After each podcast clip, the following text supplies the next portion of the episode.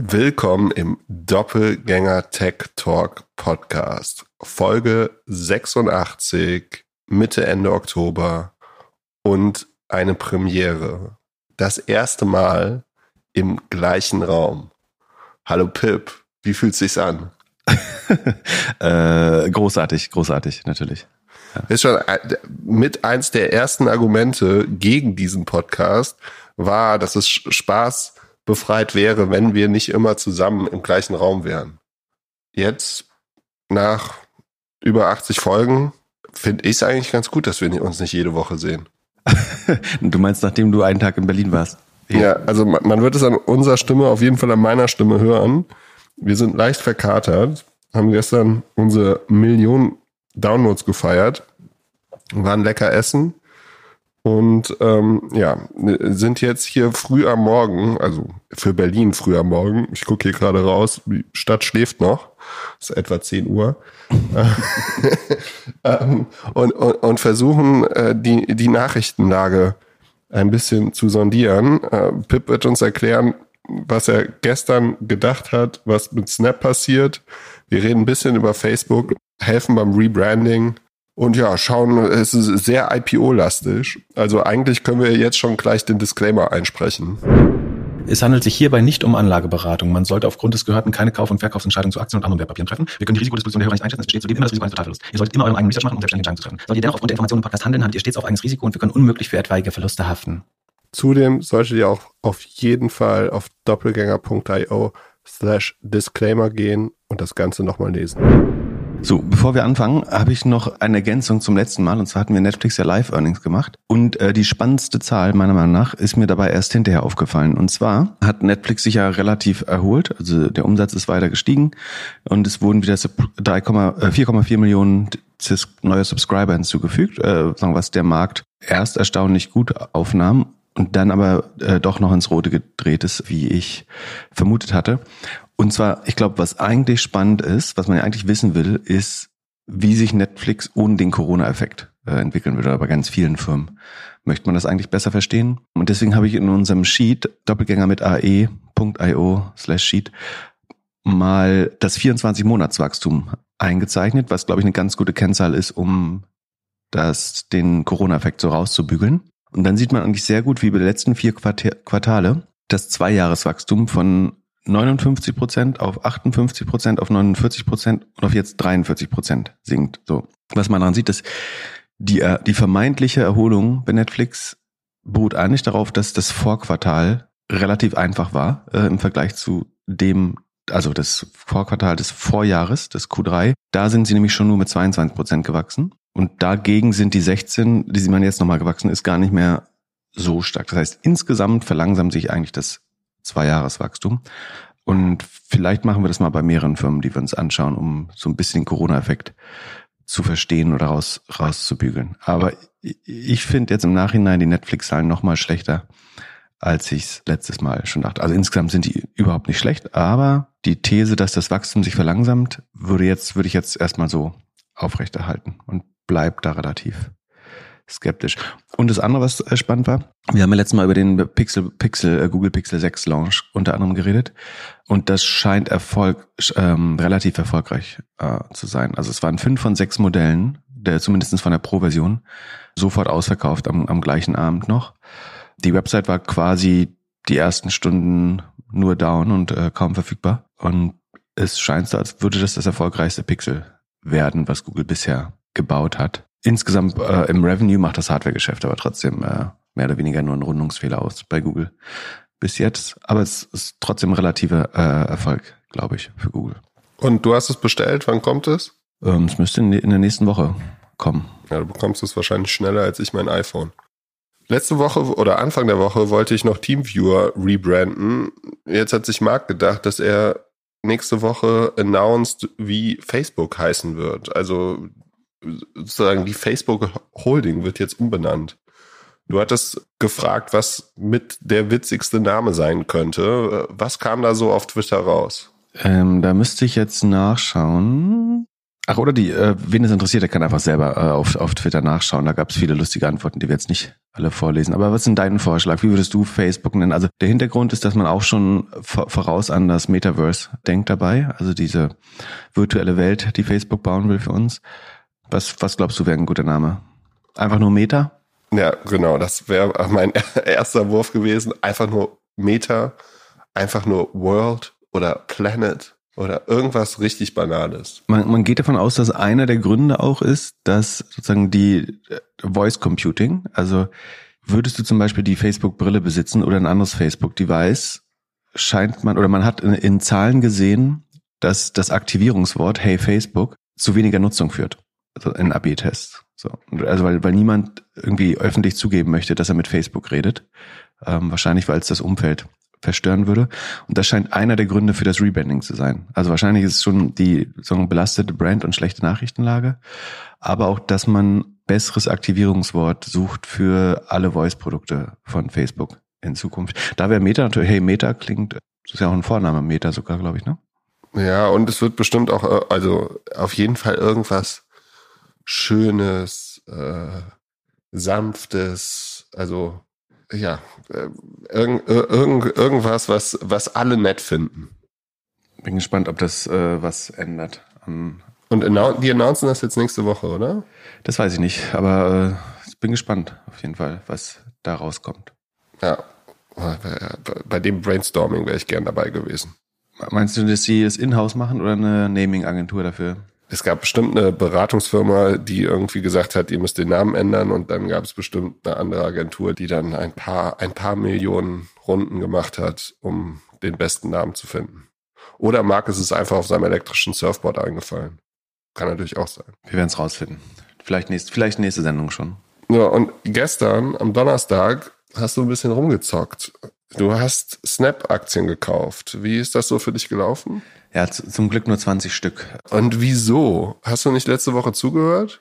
Ja, da hattest äh, im Nachhinein du vielleicht recht. Ähm, und zwar hat Snap zwar eigentlich gute Zahlen geliefert. Wir können mal durch die Zahlen gehen. Ich trage die auch in dem doppelgänger.io slash sheet nochmal nach. Und zwar, also, Snapchat hat den Umsatz auf eine Milliarde im Q3 gesteigert.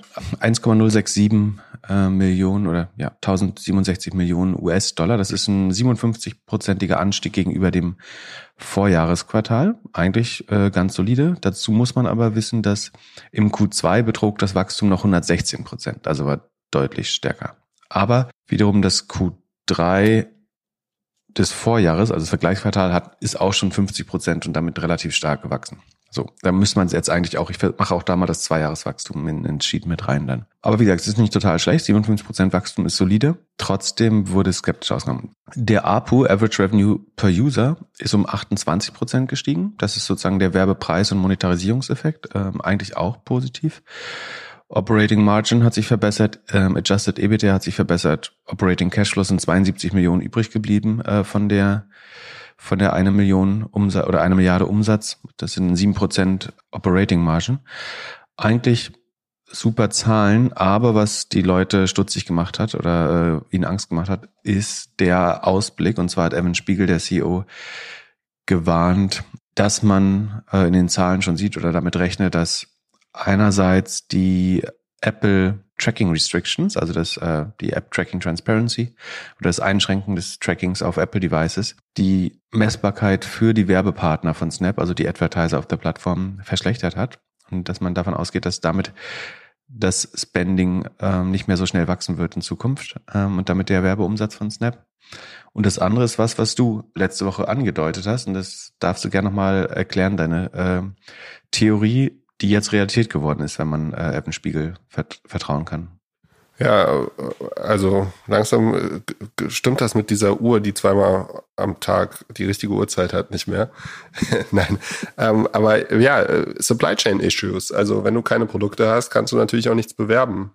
Und äh, ich glaube halt vor allem bei Marken, die ja auch viele kleine Marken. Ich, wahrscheinlich wird es na, ja, doch, aber Shopify sollte das auch irgendwie merken und generell alle, also alle Vermarkter werden jetzt in den kommenden Monaten wahrscheinlich merken, hier, wenn jemand jetzt keine Sneaker mehr produzieren kann, dann kann, braucht man auch keine Werbung zu machen für Sneaker. Also Awareness-Werbung braucht man auf jeden Fall nicht. Und ich hätte jetzt noch gedacht, dass Snap eins der Firmen ist, die am wenigsten von der Sache betroffen sind, weil dort ja schon eher, also das Werbeformat ein bisschen anders ist und man nicht so ganz Performance-Marketing macht. Also jetzt nächste Woche Facebook Earnings, das kann schon eine ganz gute Überraschung geben.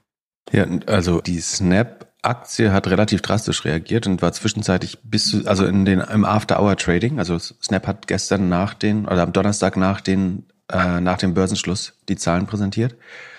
Daraufhin ist der Kurs zwischenzeitlich bis zu 27 Prozent eingebrochen. Hat sich, glaube ich, bei 21, minus 21 stabilisiert wir müssen jetzt schauen, wie es Freitag anfängt, anfängt zu traden. Äh, ich glaube, es wird sich ein bisschen normalisieren, ehrlich gesagt. Also ähm, ich nehme jetzt nicht bei minus 20 Prozent meine Verluste mit, sondern hoffe, dass es sich ein bisschen normalisiert. Was man aber auch gesehen hat, äh, dass der Markt natürlich dann so rational ist, dass er sofort auch die anderen werbelastigen Modelle wie Twitter, Pinterest, Alphabet, also Google, ähm, The Trade Desk und so weiter gleich um vier bis fünf Prozent mit abgestraft hat. Also alles, was irgendwie Exposure zu Online-Werbung hat, ist eigentlich ähm, sofort um vier Prozent mit abgerauscht. Das würde man dann, wer Facebook, Twitter, Google, Pinterest besitzt, sieht das dann auch. Und bei Amazon fällt gar nicht auf, dass sie auch im Werbebusiness aktiv sind? Amazon ist leicht negativ betroffen. Das vielleicht auch eher ein Effekt, dass wenn, wenn die, diese große, großen Werbenetzwerke und GAFA-Companies runterrauschen, dann führt das, glaube ich, zu so ein bisschen Ketteneffekten, weil ETFs und so verkauft werden dann auch.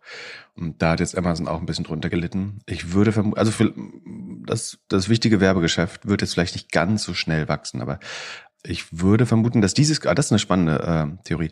Ich würde vermuten, dass dieses Quartal Amazon das am schnellst wachsende Werbenetzwerk ist. Also wir haben Snapchat jetzt noch mit 57 Prozent. Das setzt sich zusammen übrigens aus 23 Prozent mehr Nutzern. Also die Nutzer sind von 250 Millionen auf 306 Millionen äh, gestiegen Daily Active Users. Also eigentlich wirklich super und der APU halt um 28 Prozent hoch. So setzt sich äh, das Ergebnis zusammen. Pinterest wird spannend, wie schnell die wachsen, aber wahrscheinlich auch unter 100 Prozent oder eher so um die 70 vielleicht mit ein bisschen Glück. Und die Frage ist jetzt wirklich, wieso ist Amazon noch gar nicht in dem Cheat drin? Sekunde, ich muss mal gucken, wie schnell die ähm, die Amazon Werbeumsätze zuletzt gewachsen sind. Aber ich könnte mir gut vorstellen, dass Amazon durch den Marktplatz weiter Marktanteile im Werbemarkt gewinnt. So, das Segment Growth, achso, das ist immer nur das Other Revenue. Und das Other Revenue wächst zuletzt mit 87 Prozent. Das wird bestimmt ein bisschen runtergehen, vielleicht auf 70. Aber damit werden sie das am schnellsten wachsende Werbenetzwerk sein. Und das wiederum heißt, dass sie Marktanteile gegenüber allen anderen Playern gewinnen. Vielleicht mit der Ausnahme von Apple, die das, glaube ich, nicht so genau ausweisen. Aber Apple könnte vielleicht ähnlich schnell wachsen, dadurch, dass die, die Search Ads im App Store attraktiver werden, wenn App-Installs über andere Netzwerke jetzt schwerer zu machen sind. Genau. Aber ich bin mir relativ sicher, Amazon wird das am schnellsten wachsende Werbegeschäft haben im Q3 und Q4.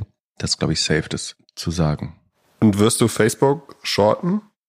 Ähm, nee, also prinzipiell würde ich niemandem raten, zu viel mit Shorts rumzuspielen, außer zur Absicherung auf dem gesamten Index oder so. Ich meine, was ja komisch ist, dass Snapchat 20 Prozent einbricht und man bei den anderen erst vier Prozent rein fakturiert. Da könnte man ja überlegen, ob nicht auch die Ergebnisse enttäuschender werden. Warum sollte Snap jetzt überproportional verlieren? Und Facebook hat ja vorher schon gestöhnt, dass sie das relativ stark spüren.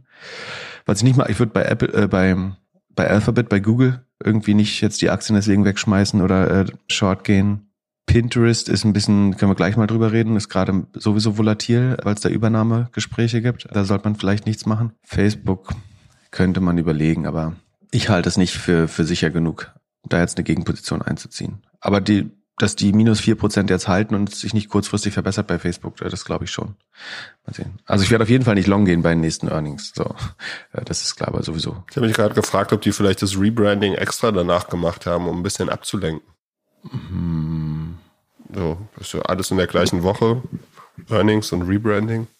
Ja. Wir werden es nächste Woche erfahren und am Mittwoch drüber berichten. Das Spannende ist eigentlich, du hattest doch letztes Mal erzählt, äh, dass dann eine andere Prediction, die vielleicht im Nachhinein schlau war, dass Apple und Snap gut zusammenpassen könnten. Ja.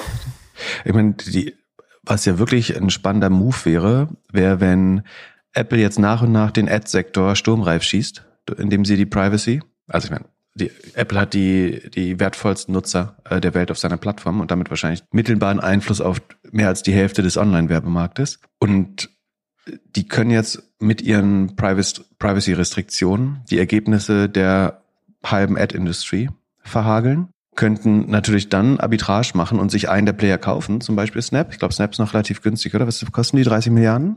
Äh, mhm. Hast du ein Gefühl? Ja, glaube Sekunde, also. wir schauen das mal kurz nach. Oh, Snap ist 120 Milliarden schwer. Was? Krass. Uh. Naja, aber ich meine, Apple hat 200 Milliarden irgendwo äh, auf den Caymans liegen. Also das, selbst das könnten sie kaufen. Und dann ziehen sie das ins Apple-Universum und dann können die Advertiser ja auf einmal innerhalb des Apple-Universums darf man ja tracken. Also Apple selber nutzt ja Tracking für seine Produkte oder könnte es zur Verfügung stellen und sagt halt, das ist dann besonders privacy-konform oder was weiß ich. Aber man, man könnte einfach sozusagen günstig einen Pinterest oder Snap oder sowas einsammeln irgendwann und dann sagen, alle anderen dürfen nicht tracken, aber alles, was bei uns ins Körbchen kommt, kann irgendwie innerhalb unseres eigenen Universums, so wie Google das letztlich auch macht, äh, schon noch besser getrackt werden. Das wäre natürlich eine infame Strategie. Ähm, ich glaube nicht, dass sie das machen, ehrlich gesagt, aber. Oh, das wird meine Prediction für nächstes Jahr. Snap wird nächstes Jahr von Apple gekauft.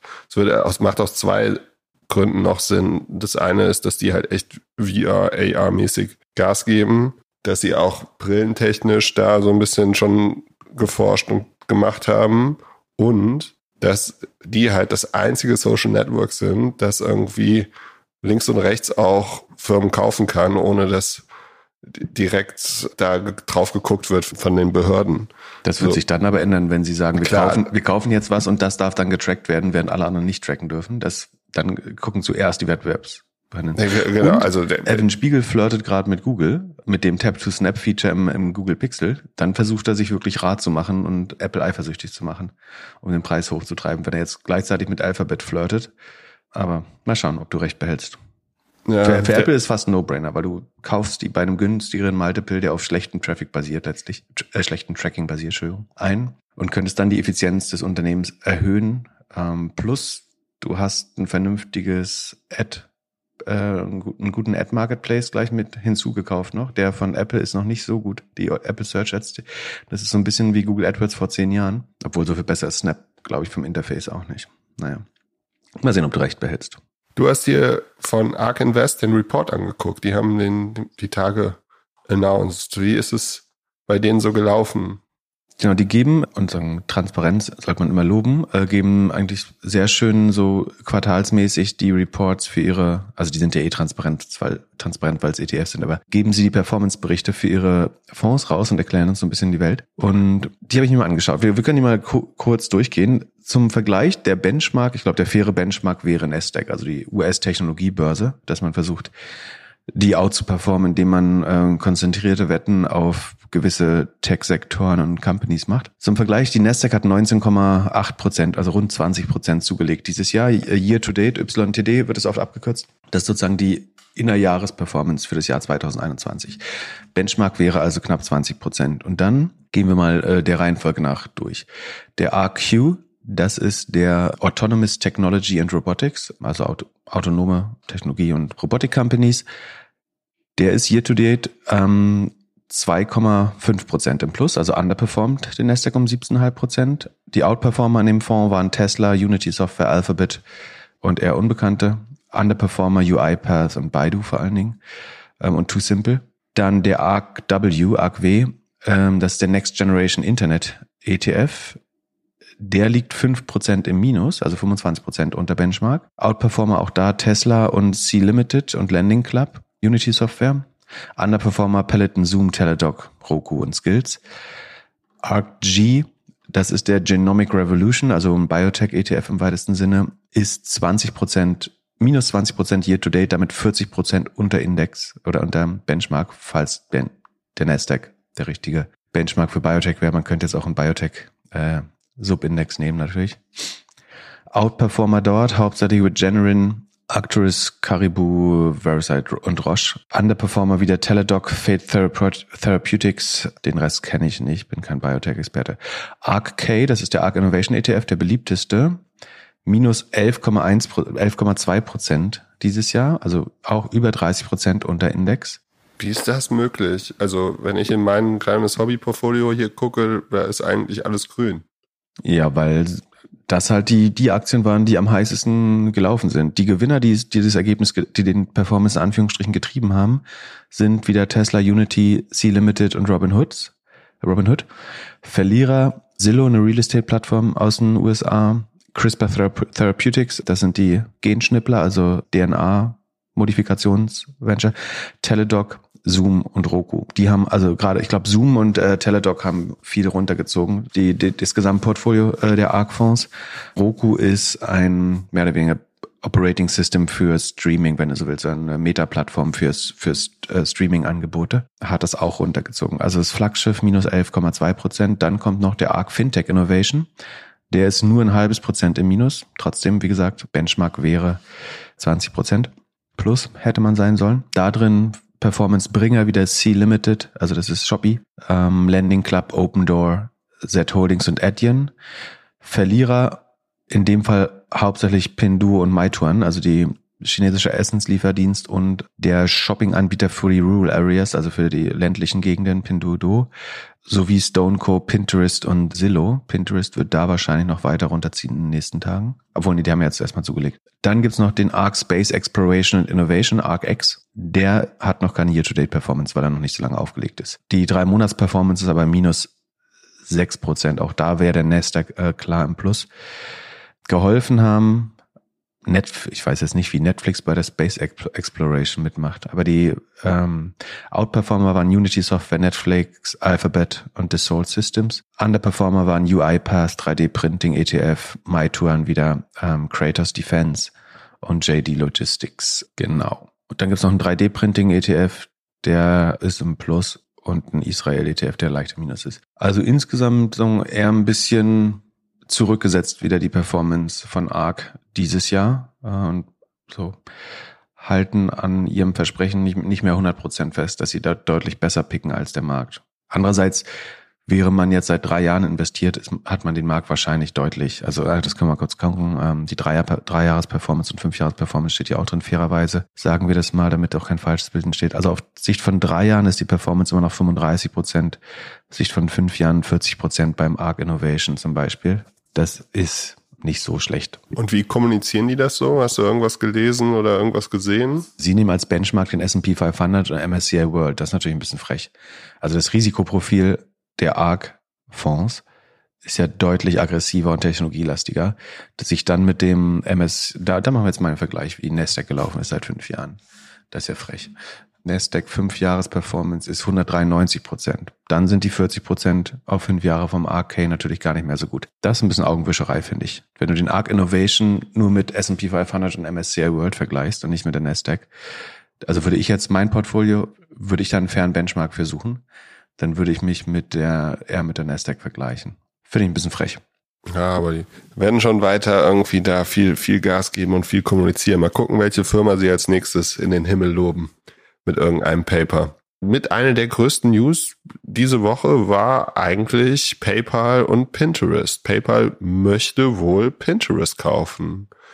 Hattest du das nicht schon mal irgendwann fast predicted? Ich glaube, ich habe es im Finance Forward Podcast mal gesagt und ich glaube bei uns auch schon mehrmals, dass ich glaube, dass die Fintech-Player ihre hohen Bewertungen nutzen werden. Also sie sind ja mit 30, 50, teilweise mehrfach Sales, also Umsatz bewertet während Shopping-Plattformen durch die starke Konkurrenz mit Amazon und Google deutlich preisgünstiger bewertet sind. Und äh, genau, und äh, weil die, die Fintechs eigentlich alle vor der Wahl stehen, kaufen wir uns teuer Nutzer bei Google und Facebook ein oder können wir nicht auch Zugang zu Nutzern über Shopping-Plattformen oder ähm, Loyalty-Plattformen oder äh, Discount-Plattformen äh, uns hinzukaufen? Bin ich da, würde ich davon ausgehen, dass das mehr und mehr machen werden, weil die sagen, alles was Shopping, E-Commerce, Loyalty, Couponing und so weiter ist, ist vergleichsweise günstig und kann fast so eine Art Loss Leader Produkt für sein, um dann entweder den, den Marktanteil beim Payment zu erhöhen, also dass man sich Transaktionen quasi hinzukauft,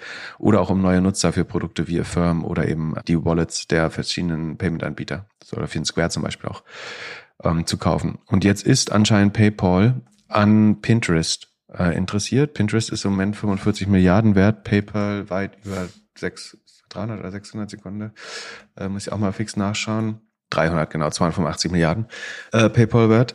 Die Aktie von PayPal ist daraufhin äh, 4 bis 5 Prozent gesunken, die von Pinterest 16 Prozent gestiegen.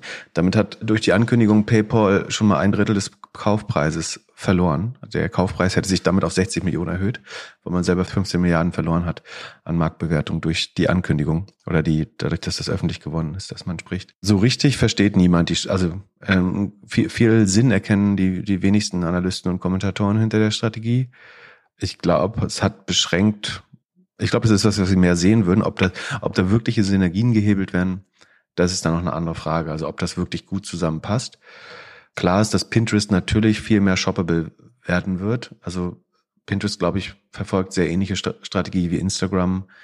Da gibt's ja schon Ads im Pinterest-Feed, dass man die irgendwann mit einem Klick kaufen kann. Also dass man versucht, dass die Kreditkarte des Nutzers im Profil ist bei Pinterest, die Lieferadresse und so weiter hinterlegt ist und dass ich dann mit relativ schnell mit ein, zwei Klicks Dinge aus dem Pinterest-Feed auch sofort kaufen kann. Das ist, glaube ich, klar. Und vielleicht möchte PayPal sich da als präferierter Zahlungsanbieter auch einfach einkaufen. Wie PayPal jetzt das Geschäft von Pinterest wiederum fördern kann, das fällt mir ein bisschen schwer. Man könnte aufgrund der Shopping-Daten, Pinterest konsolidiert natürlich dann einen Großteil des E-Commerce-Inventars, also wird fast so eine Art visueller Preisvergleich, vielleicht langfristig.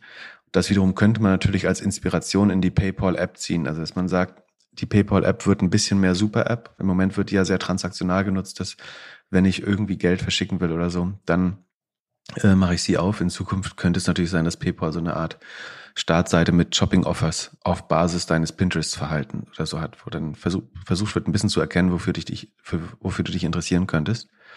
Und dass dann Shopping-Vorschläge gemacht werden und dadurch sowohl das Transaktionsvolumen erhöht wird, ähm, als vielleicht auch die Kundenbindung und das Engagement in der App das könnte ich mir vorstellen, dass das das Rational dahinter ist. Microsoft hat ja schon mal geboten für, für Pinterest in der Vergangenheit. Auch da eher, un, also die sagen ja immer, sie wollen doch, oder sie sehen sich schon auch als Social Company mit Xbox und LinkedIn. Genau. Letztes Mal hat Pinterest abgelehnt, äh, muss man dazu sagen. Ist die Frage, ob, ob, ob die Hochzeit jetzt passiert. Regulatorisch steht dem nichts im Wege, würde ich sagen. Mega schlau finde ich es nicht, aber ich halte es für einen Markttrend, den wir noch viel mehr sehen würden. Also auch Vielleicht auch bei Affirm, bei Klarna, bei Square könnten wir weitere Übernahmen im, im E-Commerce oder im weitesten Sinne im Shopping-Bereich sehen. Ja, alle wollen irgendwie die Super-App werden. Also Klarna hat das ja auch irgendwie sehr gut kommuniziert, wobei ich bei der App noch nicht so ganz überzeugt bin. Ja, und sie wollen, glaube ich, unabhängig davon werden, dass im Moment kämpfen sie quasi am Point of Sale. Also sie müssen pitchen sich gegen, gegen gegenseitig in die E-Commerce-Angebote anderer hinein oder den anderen raus und versuchen so exklusiv, exklusiv wie möglich oder so bevorrangigt wie möglich die äh, beste Zahlungsoption darzustellen. Und je mehr man in der eigenen App die Transaktion hat, spart man natürlich das Geld, was man mit dem äh, Shop eventuell teilen muss. Gerade für die Buy Now Pay Later wäre es natürlich ein Riesenunterschied, dass sie ähm, nicht mehr Geld mit dem Shop oder den Zugang zur Audience nicht mehr kaufen müssen, sondern sozusagen fast so eine Art Affiliate-Netzwerk werden und den Shops die Transaktionen verkaufen. Also sagen, wir sind der Payment-Anbieter und außerdem schicken wir dir unsere Nutzer rüber und wollen deswegen nochmal fünf bis sechs Prozent von dir haben dafür. Und jetzt ist es endlich soweit. WeWork macht ein IPO. Heute, heute, glaube ich, oder? Nee, der ist schon gestern. durch. Der Vorgestern? ist gestern durch. Es ist schon ein bisschen im Plus. 0, irgendwas Prozent. Wie viel war WeWork mal wert? Wie viel ist WeWork jetzt wert? Und wenn du ein bisschen liquide Mittel hättest, würdest du auf WeWork wetten? Äh, also sie sind sogar 13,5 Prozent gestern am ersten Tag hochgegangen. Sie, also sie sollten früher mal für knapp 50 Milliarden an die Börse. Das hat sich dann ja als Quatsch äh, herausgestellt. Sie sind jetzt für 9 Milliarden gekommen. Die letzte Bewertung war aber 17 Milliarden und Softbank allein hat über 10 Milliarden investiert. So, also die haben ihr Geld noch lange nicht wieder gesehen. Und der Gründer hat irgendwie noch 700 Millionen an Shares. Genau, wenn es äh, weiter noch gut läuft, dann könnte Adam Newman noch äh, easy Milliardär werden damit. Das hat auch zum Anlass genommen eine Live-Viewing-Party für die 100 ersten Angest oder für mehr als 100 der ersten Angestellten gestern, zu, also am Donnerstag zu geben im New Yorker The Standard Hotel. Das ist so ein ähm, Hipster-Hotel an der Highline mit einer ganz schönen Bar oben drin. Und da haben sie um neun Uhr morgens die Glocke verfolgt für den, also die sind ja per Spec an die Börse gegangen, äh, sind jetzt, wie gesagt, neun Milliarden wert, ein bisschen drüber seit gestern. Und das hat er dann trotzdem noch gefeiert, zusammen mit seinem Mitgründer. Also versucht er so jetzt wieder CEO zurückzuwerden? Also, also glaubt er, er ist immer noch Chef? Das wird schwer. Die Frage ist, was der als nächstes äh, gründet, ob der was gründet und ob da nochmal Leute Geld reinpacken. Ja, bestimmt. Der wird bestimmt ein paar Leute finden. Ist doch ein charismatischer Typ mit einem guten Friseur. Ja, ich meine, ich glaube, WeWork kann schon, also Coworking Spaces, glaube ich, bleiben Trend und werden langfristig von Corona eher profitiert haben. Von daher bin ich jetzt gar nicht so skeptisch, ähm, aber ich würde vielleicht mal vier Quartale abwarten, wie sich das entwickelt und wie bis ein bisschen mehr Transparenz in die Firma reinkommt. Äh, Im Moment finde ich es noch eine relativ große Wette, da zu investieren. Hat sich überhaupt in den letzten Monaten irgendein Produkt ergeben, das so Coworking mit äh, in anderen Büros ermöglicht? Also eigentlich müsste doch jemand jetzt auf die Idee gekommen sein, dass wenn man sich jetzt umguckt, so Leute gehen wieder ins Büro, aber auch anders. Also es gibt ja Firmen, die irgendwie sagen, man muss jetzt zwei oder drei Tage die Woche im Büro sein. Äh, Leute arbeiten auch viel mehr von zu Hause, also auch äh, permanent. Und so das, das, das Design und und vor allem die Auslastung in den ganzen Büros ist auch eine andere. Also äh, da müsste man doch irgendwie Software und transaktionell irgendwas anbieten. Du könntest das Airbnb für Desks bauen, also für Arbeitsplätze, oder? Genau. Also du sagst, ähm, wir haben heute 20 Arbeitsplätze frei in unserer Firma und jemand kann sich für 10 Dollar da reinsetzen. Die Frage ist, möchte man, also ist der Umsatz für dich so wichtig, dass du die Friktion in deiner Firma haben möchtest? Oder ist vielleicht die soziale Komponente aber spannend, dass du neue Leute mit neuen Ideen immer mal hast, die sich, und wenn die sich nur in der Küche mit deinem Produktmanager oder deiner Produktmanagerin unterhalten, ist das vielleicht was Positives, was man sogar aktiv in die Firma bringen möchte. Ja, oder du gehst halt irgendwie äh, Full Service in, in die Firmen rein und sagst hier, ihr habt irgendwie zwei Etagen, die, die stehen jetzt leer wir funktionieren die jetzt übergehend um äh, in Coworking Spaces. Und das ergibt euch die Flexibilität, wenn ihr dann wieder weiter hier reinwachst oder sowas, das wieder zu nutzen. Also weil viele, viele Manager oder Managerinnen wissen ja noch nicht so ganz genau, was sie jetzt für eine Strategie haben mit, äh, wie, wie das irgendwie in den nächsten Monaten läuft, ob sie wieder alle im Büro haben wollen oder nicht. Und ja, aber da gibt's bestimmt, wir kriegen bestimmt eine E-Mail oder ein Post irgendwo, dass. Ähm ich glaube, du hast schon so ein bisschen Trust-Issues, oder? Würdest du jetzt ständig fremde Leute in die Firma reinlassen wollen? Ähm, die ach, kompliziert. Naja, also die sollten nicht im Meetingraum zusammensitzen oder vielleicht, aber hast ja vielleicht schon irgendwie eine, noch eine zweite Etage oder irgendwas, was du dann nicht nutzt. Ah ja, ich bin also ich bin kein WeWork-Fan also als, als Konsument. Die Geschichte war super erzählt, aber dann irgendwie dort äh, zu sitzen äh, an so einem kleinen Schreibtisch für so viel Geld, finde ich, hat sich äh, mir nie so wirklich, ne, also ja, hat für mich nie so wirklich Sinn gemacht. Und dann die andere große News, deutsche Firma kauft amerikanische Ikone. Die Flixbus-Mutter kauft den Busanbieter aus Amerika Greyhound. Bist du schon mal Greyhound gefahren? Ich bin äh, noch nicht Greyhound. Also ich meine, die, die Marke ist halt legendär. Ich glaube, jeder kennt die wahrscheinlich, äh, Greyhound-Busse. Also da ist vorne so ein Windhoden da drauf. Und ist das größte Busliniennetzwerk der USA auf jeden Fall. Also das wissen wahrscheinlich die meisten. Auch krasser Corona-Verlierer. Also die hatten wohl 40.000 Passagiere am Tag und äh, während Corona waren es dann nur noch 10, also 10.000. Ähm, ich bin tatsächlich mal mit denen gefahren vor, vor ja, ganz schön langer Zeit. Von Kanada, von Montreal nach Boston. Hatte eine ganz angenehme Fahrt, habe mich nett unterhalten, alles cool. Und als ich dann in Boston erzählt habe, dass ich mit Greyhound angefahren bin, haben die mich alle angeguckt. Haben die Leute zum Waschen geschickt. Ja, haben sie mich wirklich alle angeguckt, als ob ich irgendwie ja, was mega gefährliches gemacht hätte oder oder irgendwie äh, ja komplett aus der Welt und das ist halt tatsächlich also wir leben ja hier in Hamburg und Berlin oder Deutschland oder auch äh, wenn du irgendwie in Europa bist ja ist öffentlicher Verkehr und Bus und so ja eigentlich noch sehr anerkannt. In Amerika ist das Image halt echt ein anderes, ne? So da öffn äh, selbst selbst in, in vernünftigen Städten wie beispielsweise, äh, also außerhalb von New York nutzt eigentlich keiner Public Transport. Und diese Busse werden halt auch eigentlich gemieden. Also man von denen, die sich leisten können. Genau, also jeder, der, äh, das ist sozusagen die erste Handlung, ist in Amerika ein Auto zu kaufen und äh, zu versuchen, nicht Bus zu fahren. Es geht sogar so weit, dass ich äh, Bekannte habe, die, die tatsächlich sagen, I don't do bus. Also die würden eher eher durch den Regen im Schnee laufen als Bus fahren. Aber vielleicht wird sich durch ein bisschen mehr ökologisches Bewusstsein ja auch das selbst in den USA ändern, oder? Boah, ich, ich glaube, ich glaub, bevor das, das passiert, wird erstmal irgendwie ein bisschen weniger Plastik beim Frühstück konsumiert oder so. Problem ist, also es sind ja ganz viele Sachen spannend daran. Also Greyhound ist nicht der einzige Anbieter, es gibt noch so Jefferson Lines, äh, Megabus, äh, Megabus, Boltbus, äh, wobei das gehört zu Greyhound, glaube ich, Red Coach äh, und, und andere Anbieter, aber Greyhound ist der größte. Aber das Modell ist natürlich, also nach meinem Verständnis zumindest, ein ganz anderes in den USA. Also in Europa ist Flixbus ja ohne Assets. Also man betreibt ja quasi nur die Station und die die Fahrtpläne, äh, während ein Busunternehmer die Leistung bringt. Das ist ja hiermit jetzt grundlegend anders, ne? sondern du kaufst ein, die Busse und beschäftigst die Leute, nach meinem Verständnis, und die, also sowohl die Station als auch die Fahrer. Genau, die haben 1000 Busse auf dem Balance Sheet jetzt. Genau, über 1000. Und ich meine, der Kaufpreis ist, ich glaube, 180, 170 Millionen Dollar.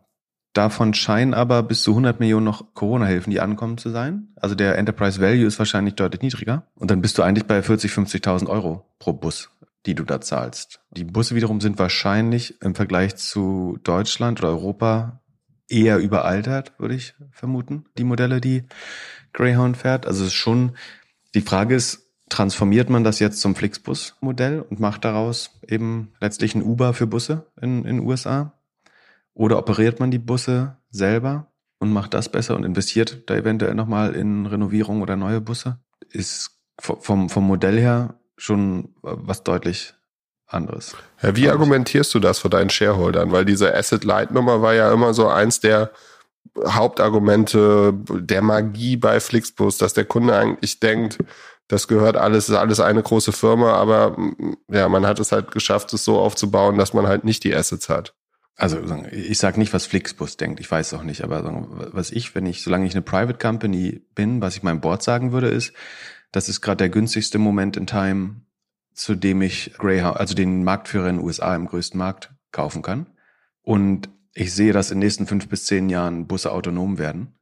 Und dann äh, kann ich irgendwie die Busse alle in eine Asset-Backed Security reinpacken. Also ich verkaufe die Busse wieder an ein Vehikel, wo irgendeine Versicherung vier Prozent Zinsen im, im Jahr bekommt, dafür die Busse quasi operiert oder beziehungsweise Flixbus operiert sie, jemand anderes besitzt sie und die fahren dann komplett autonom. Und dann wird das ganze Modell deutlich spannender. Dann brauchst du nur noch einen Menschen an der Station, der irgendwie die Ticketkontrolle macht, beziehungsweise auch das kannst du dann eigentlich über eine App machen. Und dann wird das Modell und dann, dann die Marke Greyhound Lines und das Liniennetz von äh, Greyhound zu haben, ist spannend. Ge Gegenhypothese wäre, dass du wahrscheinlich auch relativ günstig in einem Elektroauto zu dritt oder zu viert so eine Art Überpool machen kannst vielleicht nicht deutlich teurer als ein Bus bist damit. Oder also du hast ein anderen, anderes Komfortlevel.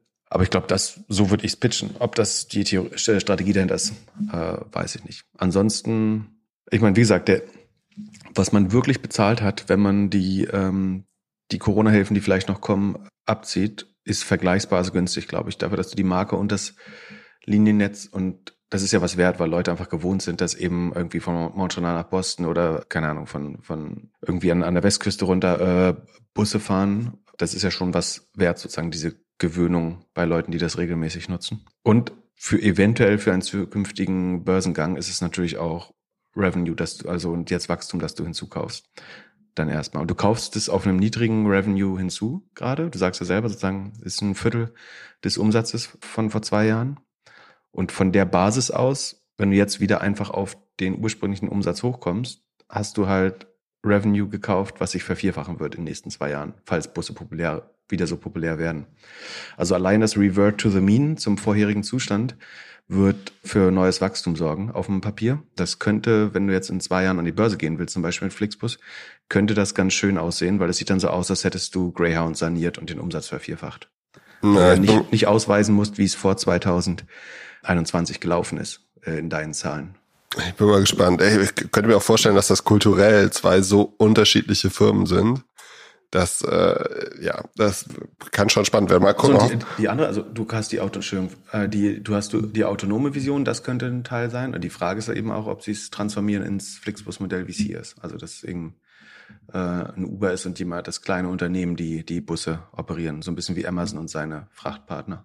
Ja, hoffen, hoffen, hoffen wir mal, dass es besser läuft als damals mit Daimler und Chrysler.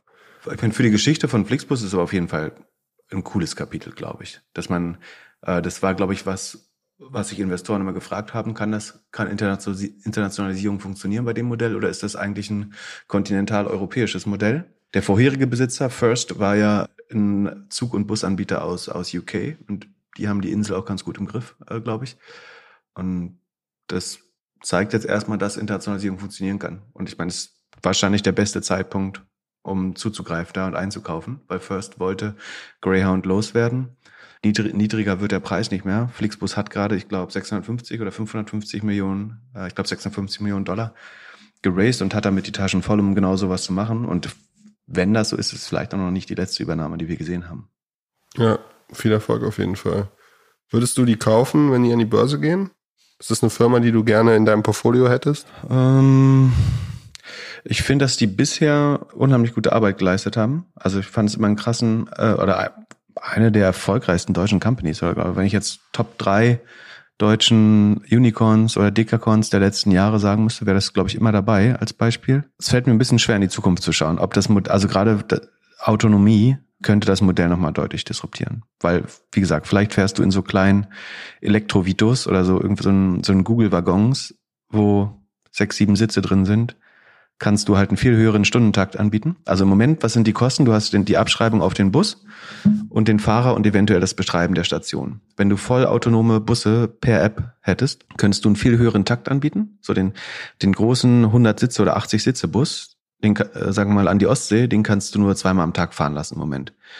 Du könntest aber auch einen Achtsitzer wahrscheinlich zu leicht höheren Kosten, das hängt ein bisschen vom, vom Strom- und Energiepreisen ab natürlich, aber könntest du wahrscheinlich halbstündlich an die Ostsee fahren lassen oder sogar on demand. Die Frage ist, würde man dann, wie, wie spannend ist da noch ein Bus, wenn du zu relativ übersichtlichen Kosten oder, oder wenn die Flugtaxis kommen, dann ist der Bus natürlich sowieso abgelöst.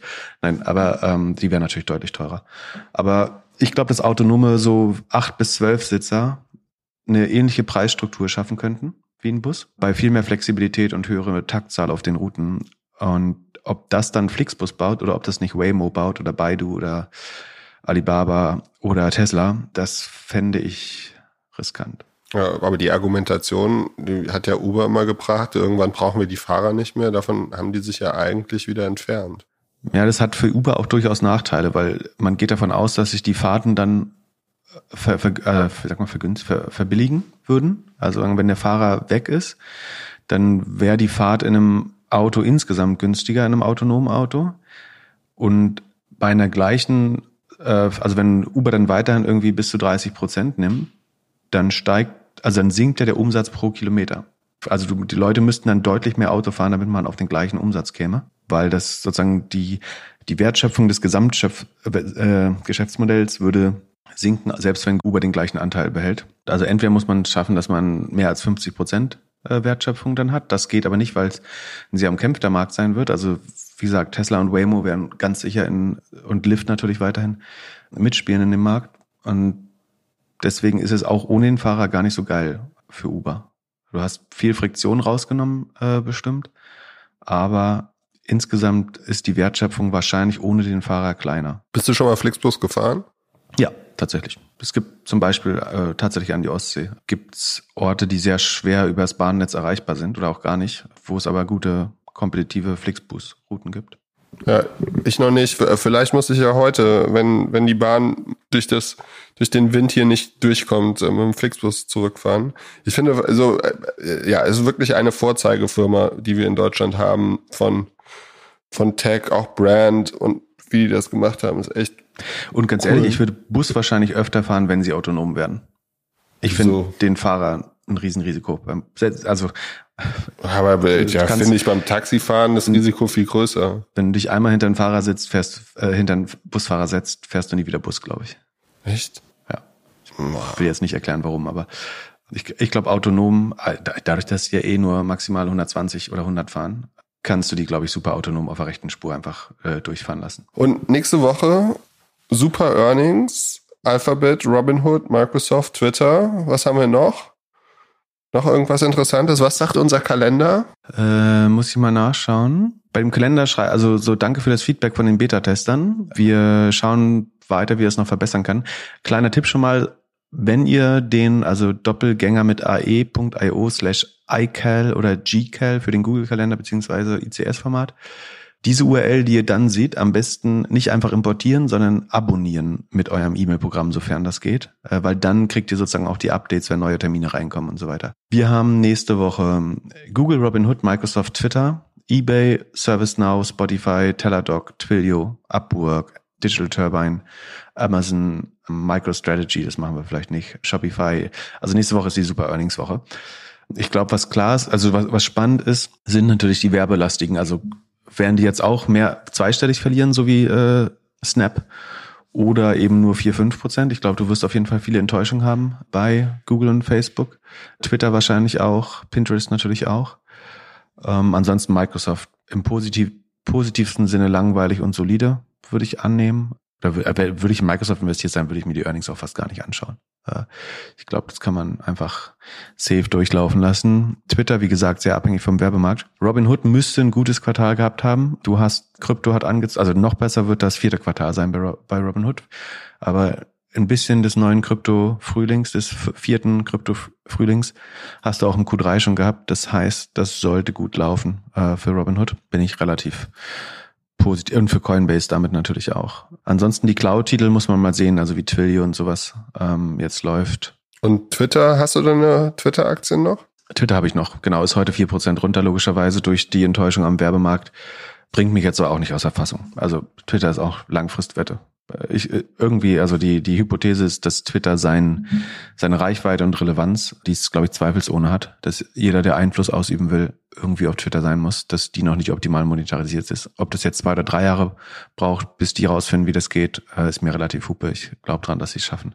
Irgendwie. Und da sozusagen zumindest die Entwicklungsgeschwindigkeit sich deutlich verbessert hat, ist es die Wahrscheinlichkeit, dass sie eine bessere Monetarisierungsform finden in Zukunft, äh, relativ groß würde ich behaupten.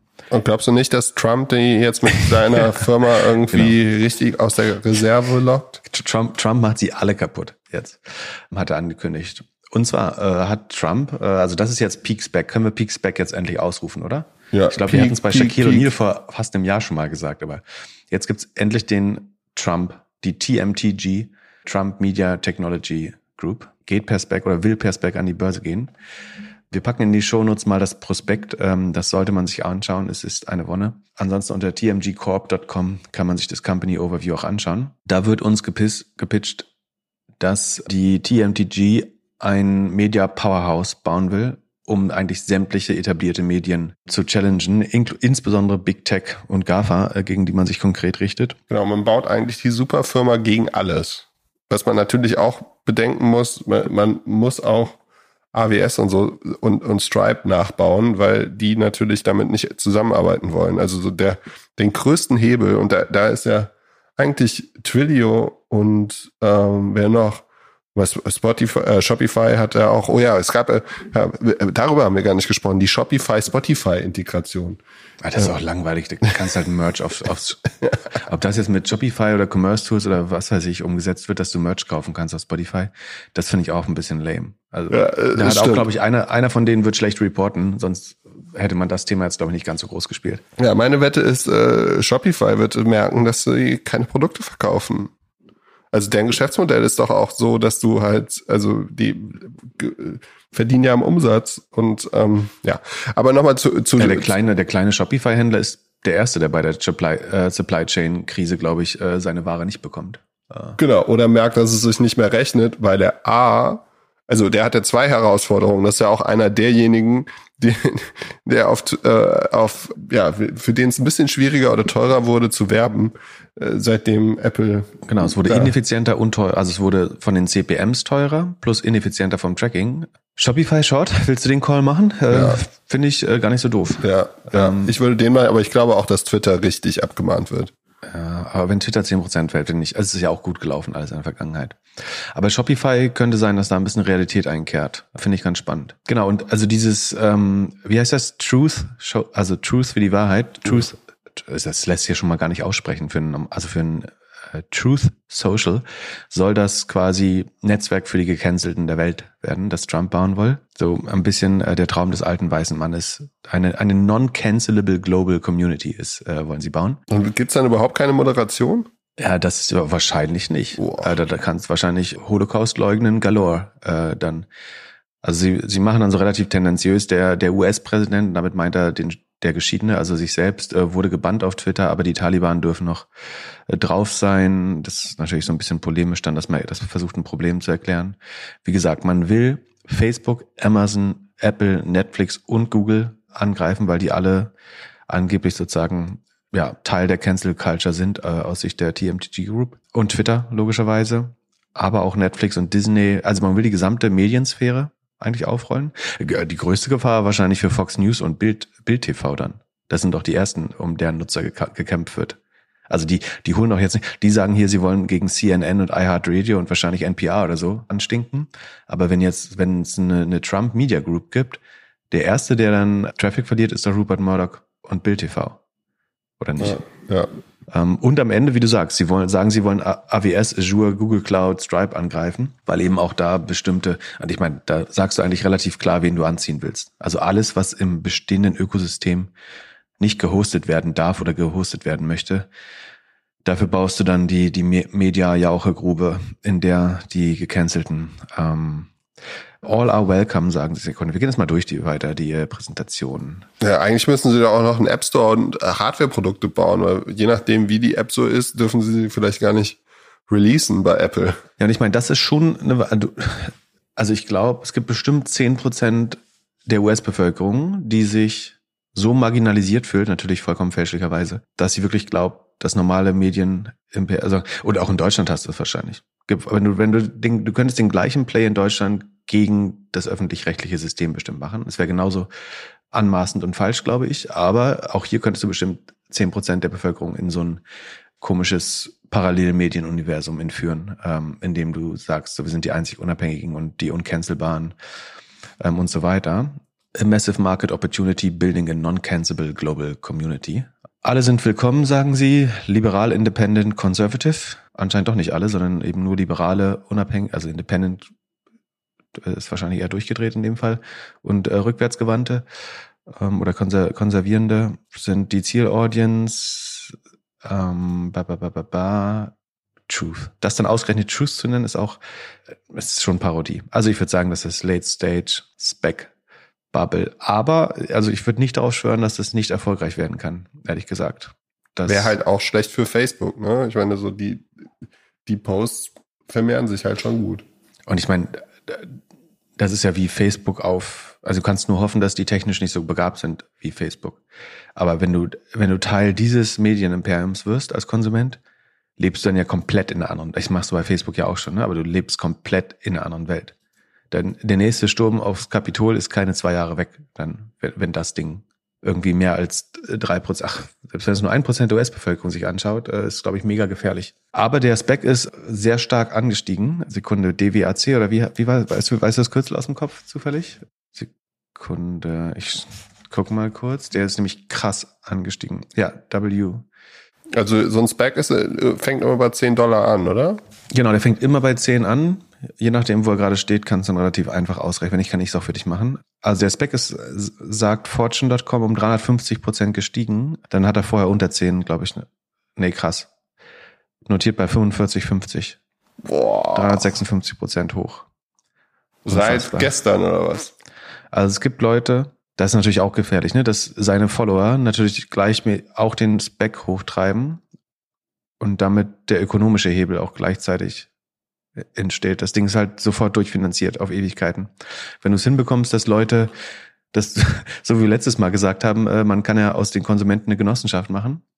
Du kannst halt jetzt ein System erschaffen, wo die Investoren diese Medien konsumieren, gleichzeitig immer mehr Geld, also sie bezahlen quasi Geld dafür, dass sie selber weiter mit diesen komischen News bespielt werden, verdienen daran aber dann gleichzeitig mit. Das ist dann quasi das Genossenschaftsmodell am konservativen liberalen Ende. Wahnsinn, dann ist das vielleicht das einzig wirklich erfolgreiche Business von Trump. Das, äh, die Wette würde ich mitgehen, dass das das erfolgreichste Business wird, tatsächlich. Ähm, Wie viel Geld ist da jetzt drin? Aber es macht mir wirklich, ich, ich bin prinzipiell dafür, dass du eine unheimlich breite Medienlandschaft hast und gerne auch das muss irgendwie abgedeckt werden, das Ende.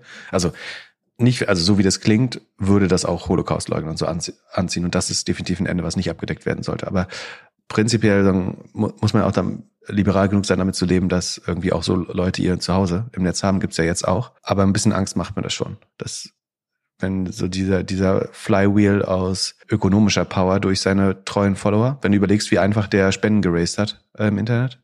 Äh, und wenn die Leute jetzt sogar noch Geld zurückbekommen für ihre Spenden sozusagen, also die kaufen sich da einen, jubeln den Speck hoch und kriegen dann eventuell noch Dividenden zurück. Aber ich meine, das andere ist, dass natürlich vielleicht viele Werbetreibende diese Netzwerke komplett boykottieren würden. Das ist vielleicht noch nicht eingepreist. Also die Frage ist, wird das Pay-to-Play oder ähm, Subscription basiert oder wird es Werbetreibende geben, die sagen, wir advertisen in der Trump Media Group?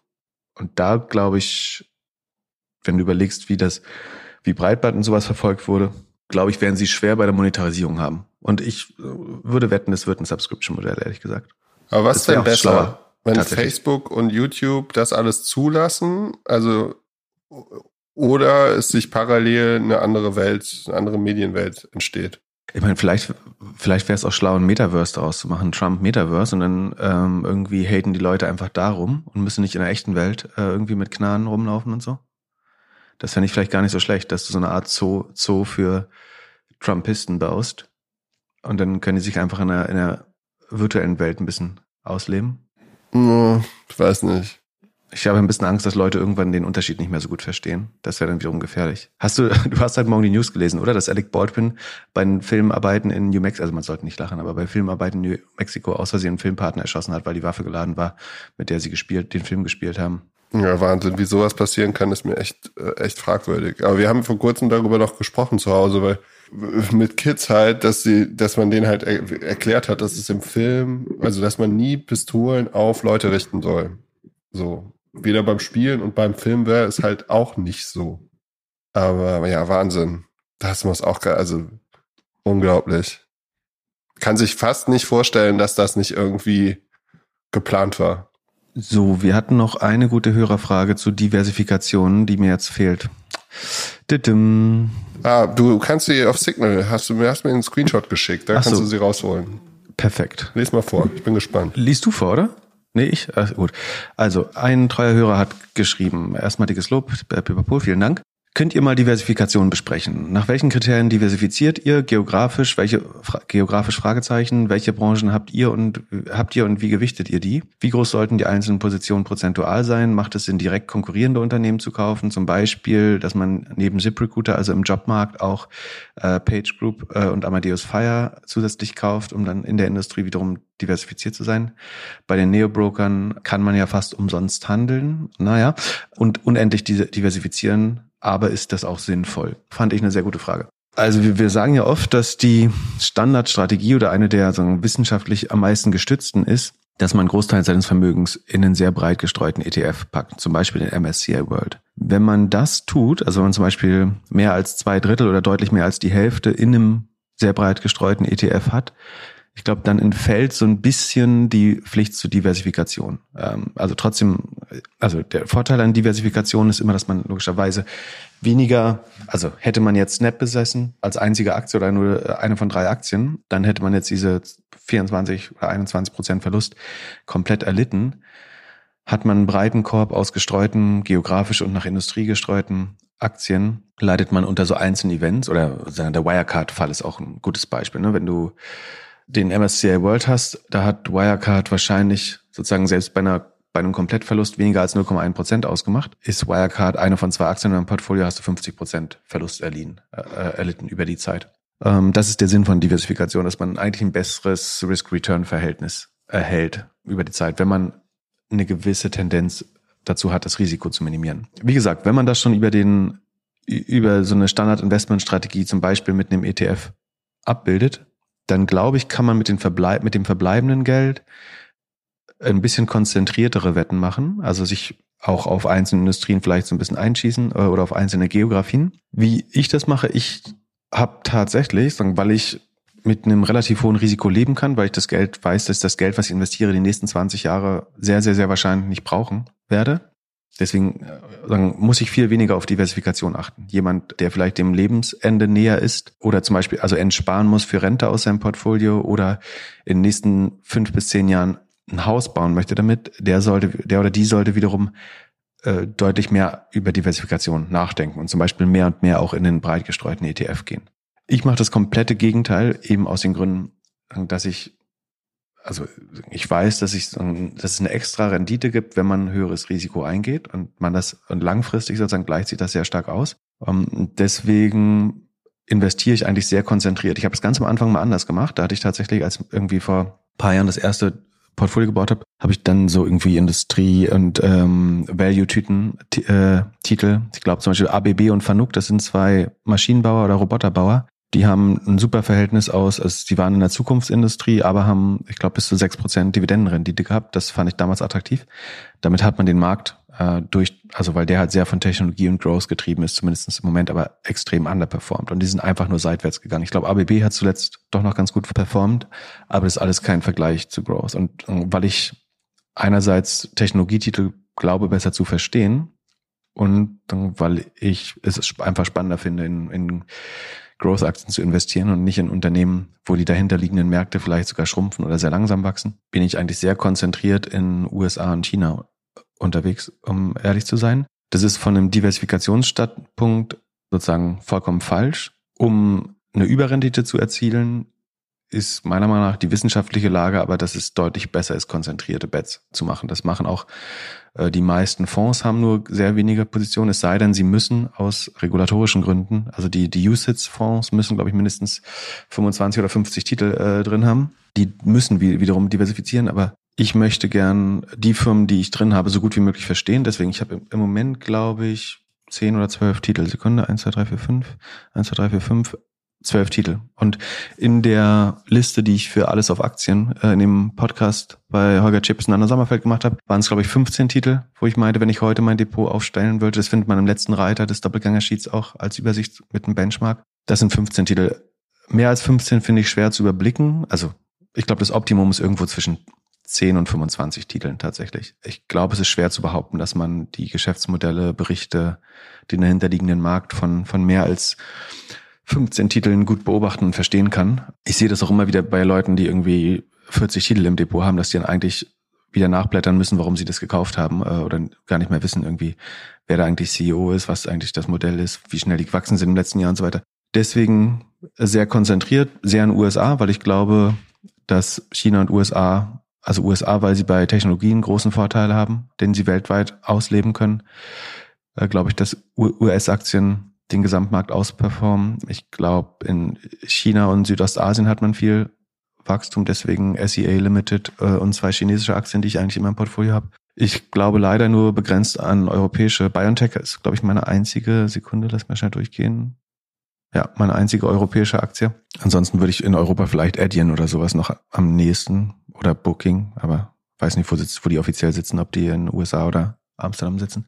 Ja, aber ich, also wie gesagt, wenn einem sozusagen der Risikoaspekt wichtiger ist, man möchte Risiko minimieren, man ist risikoavers, dann ist ein hoher Grad an Diversifikation gut, aber dann kann man das, wie gesagt, auch mit dem ETF machen. Äh, dann warum dann überhaupt noch Aktien picken? Wenn man ähm, auf Rendite Wert legt ähm, und Risiken eingehen kann, dann finde ich es auch vertretbar sich einfach gezielt die Industrien zu kaufen. Also und Indust von den Industrien her bin ich überhaupt nicht diversifiziert. Also es ist alles Technologie. Es ist einmal, Bio, ähm, einmal Biotech, ähm, ansonsten nur E-Commerce und SaaS-Titel eigentlich. Sekunde. Einmal Payment, einmal Social Media, einmal Marktplatz für Arbeit. Von daher, also es ist das absolute Gegenteil von Diversifikation. Aber das ist nicht für jeden die richtige Strategie, um das anzusagen, sondern die, wenn man nicht mit dem Risiko leben kann, dann sollte man wirklich einen größeren Anteil in ETFs packen und dann auch geografisch. Obwohl dann, wie gesagt, dann zusätzlich noch zu streuen, finde ich dann wiederum Quatsch, weil man ist ja per se diversifiziert mit dem MSCI World ACWE IMI. Das ist sozusagen der am meisten diversifizierte ETF. Dazu kann man, äh, der bildet die Weltwirtschaft, aber der hat ein kleines Manko, dass er den südostasiatischen Raum und äh, ostasiatischen Raum nicht perfekt abbildet. Deswegen kann man die noch ergänzen mit Emerging Markets, Südostasien oder China-Fonds oder ETFs noch besser. Das ist, glaube ich, die maximal diversifizierte Strategie. Ansonsten glaube ich, dass es die Performance, also es erhöht die Sicherheit, in Anführungsstrichen, also sicher ist nichts, aber es, senkt das Risiko, diversifiziert zu sein.